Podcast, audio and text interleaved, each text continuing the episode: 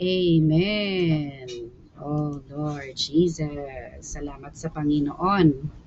Maliban sa Panginoon, meron pa tayong isang tularan. Amen. Tularan natin sa ating pangangalaga at pagpapastol. Meron tayong Apostol Pablo.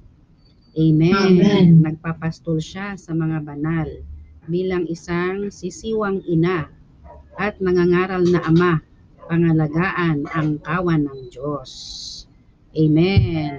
At yung kanyang pagpapastol ay ginagawa niya ito ng hayagan at sa bawat bahay, bahay-bahay.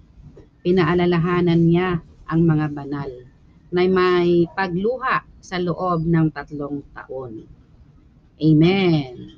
Then meron din siyang matalik na pagpama- pagmamalasakit para sa mga mananampalataya. At kung ano yung antas nila, siya ay bumaba sa kanilang antas. Sa mahihina, siya ay naging mahina. Sa mga nagdaramdam, meron din siyang ganon.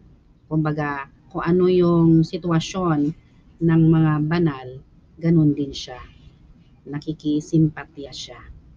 Amen. At willing din siyang gugulin ang kung ano mayroon siya. Kung ano meron siya, yung mga ari-arian niya. Willing siyang igugol para sa mga kapatid. Maging kung ano siya mismo sa kanyang katauhan para sa mga banal.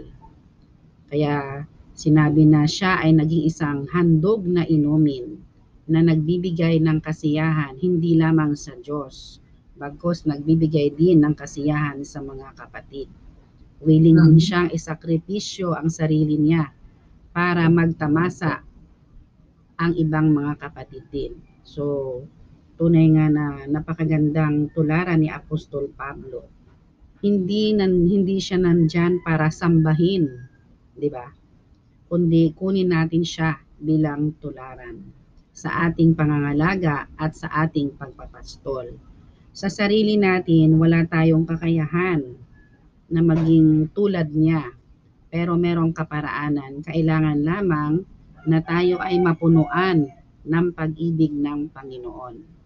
Amen. Hayaan ang pag-ibig na ito na umapaw sa loob natin.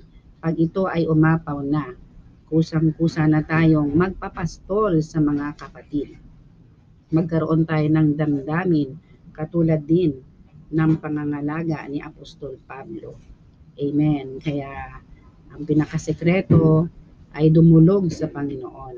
Manalangin, Lord, punuan mo pa ako ng iyong elemento, lalong-lalo na ng iyong pag-ibig, nang sa ganon, matuto din akong magpastol sa iba. At nawa ako ay matagpuan mo na tapat din na mga laga sa iba, hindi lamang ang sarili kong kapakinabangan o pagtatamasa ang aking bigyan ng pansin, kundi yung pagtatamasa din ng iba. Amen. Lately, um, regarding sa mga anak, ayun, binigyan ako ng Panginoon ng karunungan kung paano dalhin din sa pagtatamasa yung mga bata.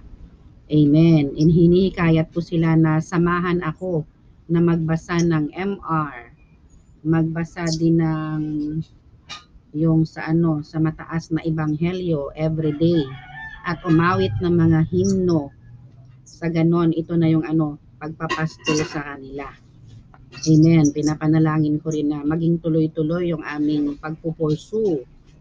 Nang sa ganon, Yes. sila din ay madala sa pagtatamasa sa Panginoon. Hindi lamang sapat na ako lang ang nag enjoy Kailangan din na ang mga alaga na nasa bahay, dahil sila ay mga kapatid din sa Panginoon, ay hindi pwedeng ibaliwala.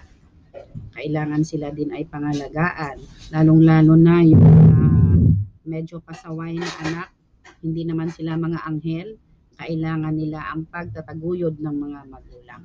So ganun din sa eklesiya. Meron tayong mga medyo ano, hindi pa naman lahat ng mga kapatid ay mga anghel na na wala ng kamalian. So kailangan lamang natin na makisimpatya sa kanila at alagaan sila. Amen.